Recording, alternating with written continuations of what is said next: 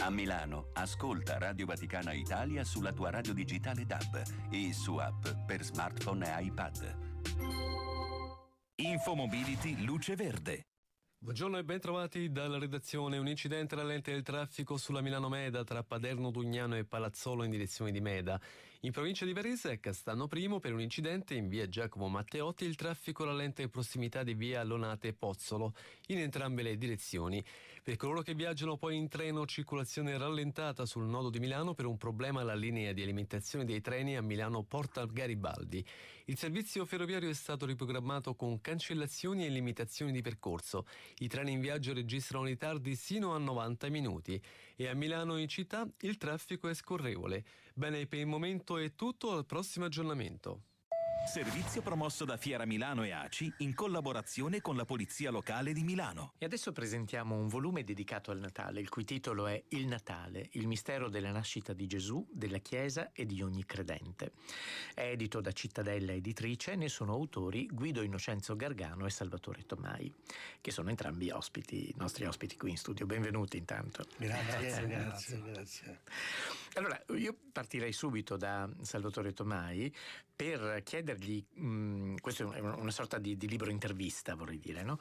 e, mm, come mai hai pensato che fosse necessario Uh, porre una serie di interrogativi, di domande che poi spaziano moltissimo in realtà, non si fermano soltanto al uh, Natale, quindi alla notte appunto della nascita del, del Salvatore, ma che uh, attraversano un po' tutta quanta la sua esistenza. E perché hai pensato che l'interlocutore più giusto fosse padre Guido Innocenzo Gargano? E, circa un anno fa, insomma, in questi ultimi periodi mi capitava spesso di parlare con degli amici che mettevano in dubbio alcune verità di fede che eh, toccavano soprattutto il concepimento per opera dello Spirito Santo eh, di Maria, appunto, e anche il parto virginale.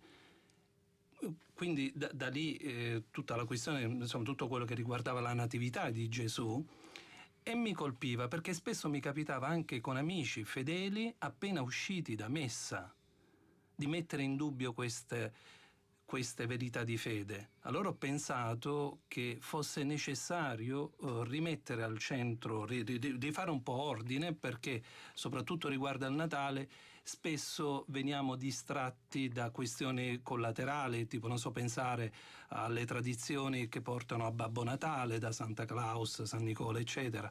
Oppure, insomma, il Natale ehm, con delle attenzioni insomma, su questioni veramente sì, secondarie. Rivoli non, secondari. Esatto, rivoli secondari. e invece bisognava rimettere al centro Gesù. La natività, la nascita e tutto quello che comportava dall'annunciazione, i riferimenti all'Antico Testamento, come viene narrato, e ho pensato di interrogare per questo Padre Innocenzo perché lo reputo un maestro di spiritualità e ci poteva dare dei chiarimenti su vari fronti, anche non soltanto di carattere storico-teologico, ma anche attualizzando alcune questioni. Perché ad esempio c'è una fuga, si arriva a parlare anche del battesimo di Gesù, Oggi c'è una fuga dal, dal battezzare, del sacramento. Dal sacramento del battesimo. Eh, vedo tanti amici che per una presunta libertà eh, pensano per che dare deciderà libertà poi di... lui quando sì, sì e sì, questo non, non, mi convince insomma perché no. no, non fa... però per spezzare una lancia per i tuoi amici tu dici anche nella, nella premessa che qualche volta invece ti capita di vedere il germe della grazia o dello stupore o della capacità di aprirsi al mistero in persone che invece magari non, non sentono o, o, non professano in, in, maniera esplicita il fatto di essere cristiani. Sì, c'è questo. Io mi interrogo spesso su come agisce la, la grazia, la grazia. No? cerco di, di, vedere, ma così nella, umilmente da fedele. Mi colpisce, eh, per fare un, un esempio alto, eh, ad esempio, recentemente ho letto un'intervista di, di una, dell'abate di San Miniato, padre Bernardo Gianni, che racconta che lui ha sentito questo tocco, questa chiamata la notte di Natale del 92.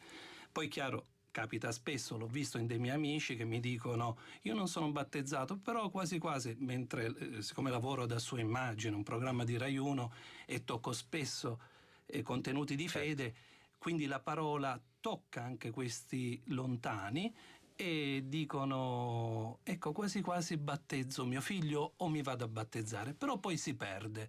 Se pensiamo ad esempio nel caso come dicevo di questo abate, lui quella notte che era un lontano ha sentito eh, una spinta e di là ha cominciato un cammino di conversione e poi è diventato monaco e oggi è un abate. Quindi c'è una spinta della grazia in questi tempi forti, Natale, la Pasqua, sta poi a noi non disperdere quel germe, quella scintilla. E quindi pure qua padre Innocenzo ci dava poi dei consigli. Certo, certo. Allora, padre Innocenzo, l'ha stupita il fatto che le venissero a fare delle domande sul Natale e poi fossero domande così personali perché riguardavano anche il Natale della sua infanzia? Ma soprattutto mi ha stupito che lui mi considera un padre spirituale, non lo sono, sono un semplice credente che è cresciuto all'interno della fede, come cerco di spiegare anche all'interno di questa intervista, in modo assolutamente gratuito. Ero proprio un bambino nel vero senso della parola. Sono stato iniziato fin da piccolo a questo dialogo molto intimo con Gesù bambino, perché ero bambino, e questa, gli telefonava, lo trovavo Sì, gli telefonavo la sera prima di addormentarmi perché era quello il modo migliore di poter parlare con lui. Ma poi le cose sono cresciute da sé, cioè io non ci ho portato nulla di mio. Io ho sem- semplicemente lasciato fare la grazia che mi ha portato dall'infanzia all'adolescenza, alla giovinezza, a incontrarmi con determinate persone avrei potuto avere altro tipo di itinerario, ma dal profondo sud, da dove provengo io, nella penisola salentina, arrivare in Toscana per me è stato proprio come un cambiamento assolutamente qualitativo della mia vita. Oh, a, no? Andai, a, finire nel Mugello eh. e ho fatto gli esami di ammissione alla scuola media perché ho insistito per partire da casa prima ancora di terminare la scuola elementare con i ragazzi di Barbiana con Don Lorenzo Milani, quindi dal profondo sud gettato in questo centro Italia, intorno a Firenze, dove stava elaborando proprio in quegli anni lì un pensiero assolutamente nuovo, perché non era soltanto Don Lorenzo, Don Lorenzo Milani, c'era, c'era, tutto il gruppo intorno a testimonianza di Ernesto Balducci, di Davide Turoldo, c'era il sindaco La Pira che era considerato come un modello di riferimento, anche la comunità ecclesiale di Firenze era molto vivace in quei tempi lì, per cui io sono stato catapultato proprio al centro di questo dibattito spirito della Chiesa italiana senza rendermene conto, perché ero un bambino. Sono mm. cresciuto poi, dal Mugello sono andato in Casentino, sono arrivato a Camaldoli, con tutto ciò che Camaldoli poteva comportare a quei tempi, perché era il Camaldoli di Monsignor Montini, era il Camaldoli della Fusci, era il Camaldoli di, in cui si erano... Eh, preparati durante il fascismo eh, i quadri dirigenti in realtà della politica italiana e quindi tutti questi nomi venivano a presentarsi davanti alla mia intelligenza, alla mia fantasia, tutto ciò che comportava la mia esperienza di vita di quegli anni lì e piano piano mi hanno preparato al concilio, mm-hmm. perché questo è stato il vero punto di demarcazione. Grazie ad una persona qualificata che nel frattempo era diventato il punto di riferimento di questi movimenti cattolici, diciamo, progressisti, Basti pensare ai cosiddetti comunisti cristiani che avevano accettato di eh, obbedire alla Chiesa restando comunisti ma uscendo dal partito, che avevano trovato in Don Benedetto Calati il loro punto di riferimento, la loro guida spirituale. Cioè io sono entrato in questo contesto in modo assolutamente gratuito, senza averlo cercato. Sono cose che mi sono state rovesciate addosso e che solo col tempo poi ho elaborato, elaborare, me, sì, sì, sì. E sono entrato in un contesto in cui entravo proprio come bambino assolutamente ingenuo, assolutamente innocente e anche immaturo da tutti i punti di vista. E anche lì ci sono voluti anni per poter elaborare una mia identità. Mm-hmm con l'aiuto di persone che sono capitate a Camaldoli, persone anche molto delicate, molto sensibili dal punto di vista spirituale ma anche umano, uh-huh. che mi hanno preso in qualche modo per mano e mi hanno fatto crescere. Uh-huh. Io dentro il libro faccio riferimento a una, ragazza, si chiamava Eleonora, che era del, dell'Università La Sapienza di, di di psichiatria infantile, quindi aveva capito... Era un'allieva di Bollea, no? Di Bollea, sì. era assistente di Bollea, uh-huh. cioè aveva capito la mia immaturità e siccome era una donna di profonda fede, mi ha fatto crescere in umanità. Uh-huh. E questa è stata la mia nascita.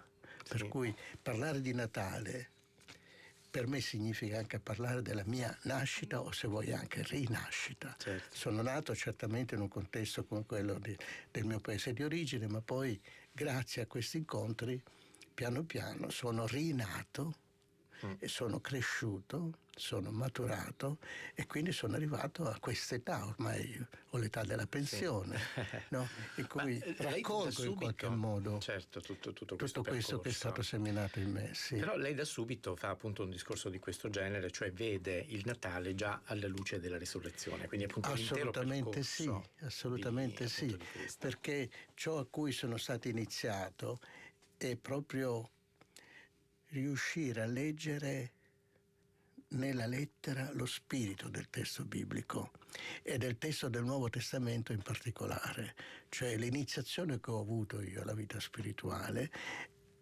è passata attraverso la mediazione del Nuovo Testamento che mi fu messo nelle mani già da bambino. Io leggevo il testo, mi commuovevo e capivo che dentro il testo c'era altro, altro da ciò che veniva fuori così nella sua esteriorità. E così fui iniziato a non fermarmi soltanto al significato letterale del testo, ma a scoprirne il senso che coinvolgeva la mia emozione certamente, ma anche la mia capacità di penetrazione. E a proposito del Natale, mm. fui molto colpito dalla possibilità di leggere il racconto di Luca in modo diverso dalla lettura che se ne faceva con il presepe che avevo ereditato nella mia infanzia. E dove stava la diversità? La diversità stava nel fatto che nel contesto del Vangelo di Luca il messaggio di Dio, la parola di Dio, viene distribuita sulla strada. Gesù uh-huh. nel suo cammino dalla Galilea alla Giudea distribuisce la parola di Dio si chiama iter pereanus, lo chiamano così gli esegeti, ma questa presenza della parola di Dio lungo la strada viene poi proseguita dagli atti degli apostoli, perché anche gli apostoli poi di fatto incontrano i propri interlocutori lungo la strada. E da questo tipo di contesto ho avuto una lettura diversa anche della narrazione della Natività di Gesù secondo Luca, in cui si dice che Giuseppe e Maria erano in cammino verso Betlemme, che significa casa del pane, e mentre erano per strada, oh. Maria ebbe le doglio del parto e partorì il bambino. E non sapendo dove metterlo perché non c'era posto per lui negli alberghi o nel, non li chiamiamo alberghi, insomma nelle case che potevano eh, attraversare lungo la strada, lo misero nella madia portatile che è una delle due parti della bisaccia della cavalcatura del tempo. Tra l'altro lei è confortato in questa sua ipotesi anche da un affresco a Praglia. Sì, da affresco a Praglia, e quello mi fece impressione perché ero, ero giovane monaco quando mm. facemmo un incontro, non so di che tipo, a Praglia e rimasi, dico, ma guarda che intuizione, cioè Gesù che nasce lungo la strada, Gesù che nasce lungo la strada e immediatamente si propone come pane pane appena sformato, sfornato, messo a disposizione di tutti come un pane, un pane, fragrante. Quindi l'idea della mangiatoia in realtà è come una sorta di traslato ecco, di questo. Quella, questo... quella fatne che si dice così in greco, noi l'abbiamo tradotta come mangiatoia di animali, l'abbiamo tradotta all'interno mm. di una capanna, di una specie di stalla. In realtà non è così. Perché se è nato lungo la strada, e non avendo dove metterlo l'hanno messo nella maglia portatile mettendogli sopra un panno avvolto in fascia deposto in una fatne. Questa parola fatne greca è stata tradotta come mangiatoia, ma che a sua volta ha un significato molto più largo di quello dove si, riconducibile alla. Viveri, no? certo, nel dove si mettono i viveri, perché nella, nella, bisaccia da una parte si mettevano gli strumenti di lavoro e dall'altra si mettevano i viveri. Io questo l'avevo vissuto nella mia infanzia perché mio zio a quei tempi ancora sì, mia, l'intuizione è, è, venuta immediata proprio perché mio zio si chiamava Pasqualino. Eh, cavalcava un somaro e aveva a destra gli strumenti e a sinistra il pano, viceversa, non mi ricordo. Ecco, quindi ho detto, ma guarda che meraviglia. Gesù che nasce lungo la strada degli uomini e nasce come pane già messo a disposizione e il riferimento esegetico, avvolto in fasce, deposto in una fatne, immediatamente ti porta alla sepoltura di Gesù che viene avvolto in fascia e deposto nel sepolcro. Quindi la connessione tra il mistero del Natale e il mistero della Pasqua è immediata. Sì. Come immediato anche il senso che si nasconde nel Natale, cioè in, nel Natale si preannunzia una profezia che sarà realizzata poi quando Gesù concretamente prenderà il pane, lo spezzerà e dirà ecco questo è il mio corpo dato per voi, prende il calice, questo è il mio sangue dato per voi. Uh-huh. E quindi questa immediata connessione del mistero del Natale col mistero della Pasqua mi ha portato a pensare tante altre cose poi, uh-huh. e cioè che non si può assolutamente vivere il Natale se non in, vista della Pasqua. E d'altra parte è proprio la Pasqua che realizza la profezia contenuta nel Natale. Ora, questo è vero per Gesù, ma questo è stato vero per me personalmente perché questa iniziazione che ho avuto io fin da bambino poi mi ha portato a vivere anche da bambino alcune eh, situazioni molto semplici come quelle nostri, eh, delle nostre processioni durante la settimana santa, no? soprattutto nella provincia di Taranto da cui vengo io. È un rito no? molto sentito. Faceva, certo. sì, era molto sentito e i bambini eh, partecipavano a modo loro. Io mi ricordo che avevo la corona di spine e me la, me la stringevo sulla testa perché volevo sentire un po' di sofferenza, volevo perfino vedere la goccia di sangue per dire che stavo vivendo la stessa esperienza di Gesù. Mm-hmm. Quindi queste cose, queste connessioni tra la mia crescita legata al Natale e la mia maturazione legata alla Pasqua erano già, senza che io lo sapessi, eh, presenti profeticamente nella mia stessa crescita umana. Allora sono cresciuto io verso la Pasqua, ma poi ho allargato un po' la, la mia prospettiva ho detto, ma in fondo la Chiesa è questo la Chiesa che nasce per la predicazione apostolica lungo la strada e viene orientata verso l'intima diciamo, esperienza della Pasqua. Perché anche per la Chiesa vale la stessa cosa, nasce come pane disponibile verso tutti e poi concretamente disposta a lasciarsi spezzettare frantumare per essere nutrimento di tutti. Mm-hmm. E questa frantumazione della Chiesa sono le opere poi che si toccano con mano all'interno della Chiesa, no? questi santi, laici, monaci, religiosi, suore, no?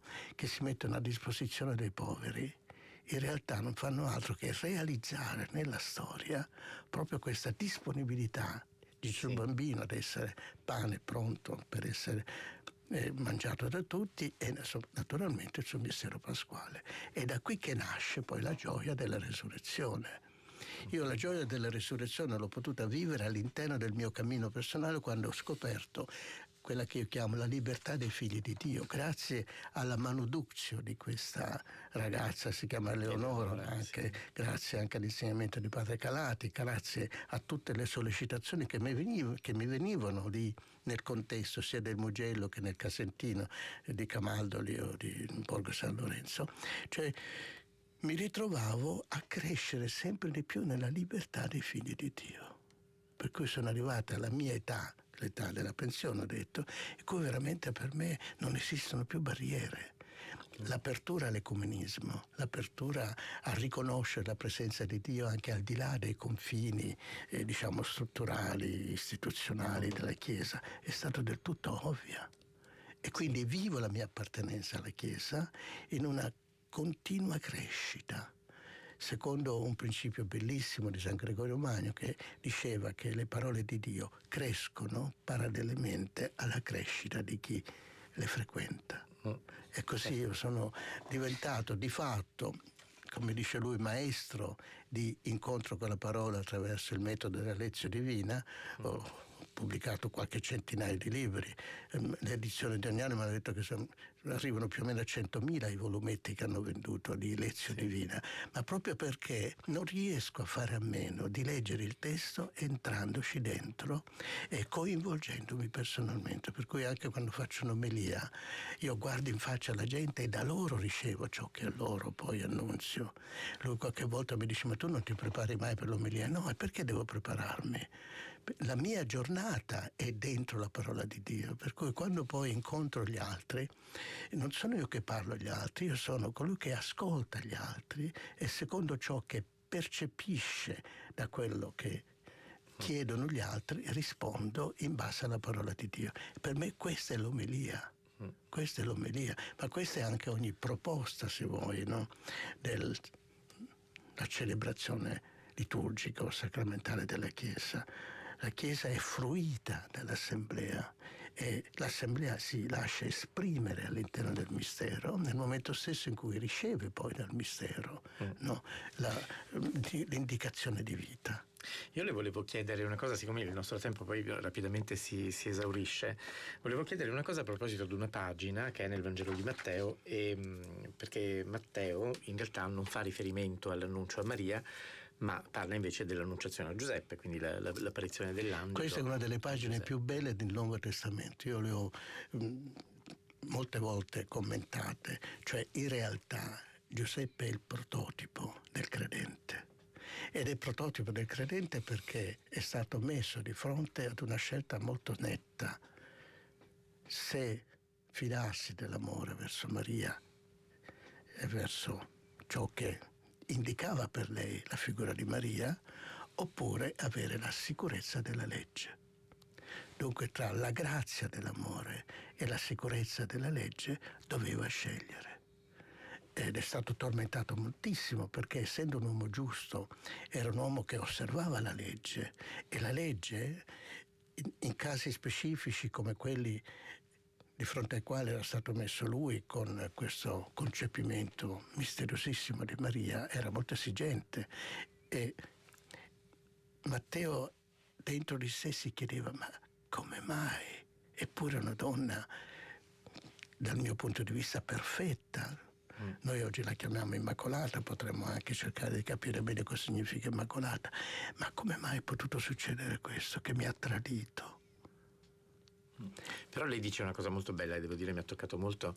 Il, il, sentimento non è tanto quello dell'uomo tradito quanto dell'uomo che si sente in colpa per non averla protetta. Questa è un'altra dimensione, no? eh, cioè, mi ha tradito o io non sono stato capace di custodirla. Mm. Quindi era tormentato tantissimo finché in sogno non si ricorda prima di chiamarsi Giuseppe e poi di essere figlio di Davide nella linea della discendenza di Davide. E Giuseppe è, è il Giuseppe figlio di Giacobbe che attraverso la sua personale umiliazione è diventato pane di sopravvivenza per tutti i suoi fratelli, perché è diventato poi viceré d'Egitto e ha sfamato uh-huh. in tempo di fame nera tutta la sua famiglia. E quindi lui ha cominciato a dire, ma io mi chiamo Giuseppe. E poi sono figlio di Davide. E a proposito del figlio di Davide, si dice che una vergine concepirà e darà alla luce un figlio e sarà chiamato Emanuele, Dio con noi. E questo le ha fatto esplodere la fede. Adesso allora qui io devo fare una scelta. Fidarmi della parola di Dio oppure fidarmi della legge non in contrapposizione legge parola di Dio, ma nel senso di superare no, la legge e affidarsi all'amore. della legge per, e affidarsi all'amore. Per una luce più Quindi più scoprendo che al cuore della legge c'è l'amore, non, è, non c'è chissà quale imposizione, c'è l'amore. Mm. E siccome tutto è possibile a Dio, può essere stato possibile che anche questa mia fidanzata, così bella, così santa, sia stata scelta da Dio per essere la madre del Salvatore. Sì, e decise di accogliere Maria, cioè decise di fare la scelta della grazia e non della legge. Ecco perché diciamo che è il prototipo del credente, perché poi San Paolo lo spiegherà benissimo, sia nelle lettere ai Galati che nelle lettere ai Romani. Eh, spiegherà che noi dobbiamo essere capaci di passare attraverso la legge per aprirsi all'amore perché il punto di arrivo della legge è l'amore. Quindi se tu sei arrivato allo scopo per cui è stata data la legge, ovviamente vai oltre la legge perché ti affidi all'amore. Questa è stata la grande scelta di Giuseppe. Mi ha molto commosso questo, sai, perché sì, poi questo diventa come una specie di indicazione per la propria vita personale, perché tanti di noi sono spesso messi no, di fronte uh-huh. alle, ad una scelta molto netta, molto secca. Allora, si deve preferire la sicurezza di una determinata indicazione di vita venuta dalle abitudini, venuta da, sì. da, da, dai precetti, venuta dai comandamenti, venuta, oppure si deve scegliere l'amore. E l'amore senza libertà non può essere chiamato amore, perché l'amore nasce dalla libertà, si nutre di libertà e sfocia nella libertà. E se tu non ti senti felice nell'amore, allora qualcosa non funziona. Ma se ti senti felice nell'amore vuol dire che l'amore ti ha condotto a sentirti fino in fondo figlio di Dio. Grazie allora, grazie a eh. padre Guido Innocenzo Gargano grazie a Salvatore Tomai, grazie. che sono gli autori del, di questo libro intervista dal titolo Il Natale, il mistero della nascita di Gesù, della Chiesa e di ogni credente, edito da Cittadella Editrice. Grazie di essere stati Grazie e buon Natale, buon Natale a te e a tutti voi che ascoltate naturalmente. Grazie. Radio Vaticana Italia augura a tutti buone feste.